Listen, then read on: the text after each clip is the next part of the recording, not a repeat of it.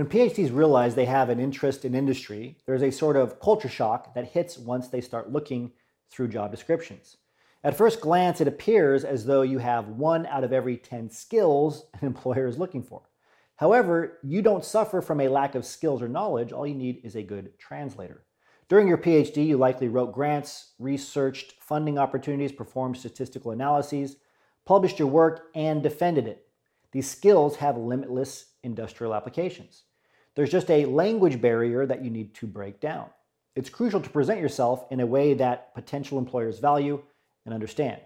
So, here are three key strategies to help you reframe your skills and make a successful transition.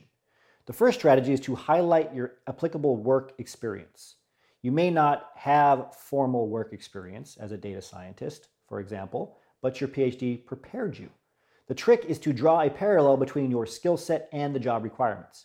You may be tempted to just list your skills like research design, but instead you need to paint a picture for employers. Describe how you identified research problems, developed evaluation criteria, and so on, leading to the completion of X studies and Y publications. Not only do you need to translate the value of a skill, but you need to translate the academic words uh, to industry ones. Okay? In the example we just talked about, these are leadership skills or project management skills of a team of X members, just to, as an example. This brings me to the second strategy, right, which is to literally translate your skills. When you apply for jobs, make a list of prominent keywords.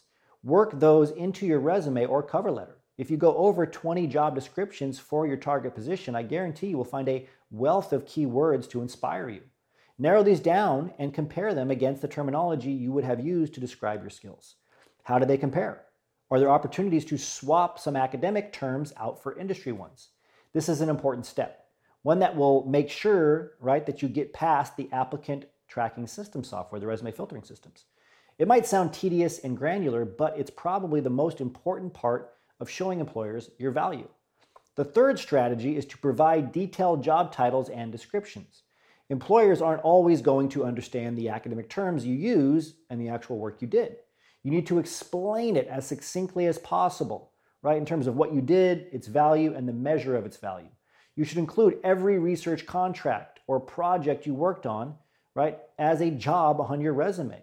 You can structure these by function. Each job should have its title, duration, responsibilities, employer, and supervisor. Explain the work you did in industry friendly terms. While the language and the terms used in industry may be different, PhDs have already learned the language of whatever field they specialized in, and they can easily learn a new one.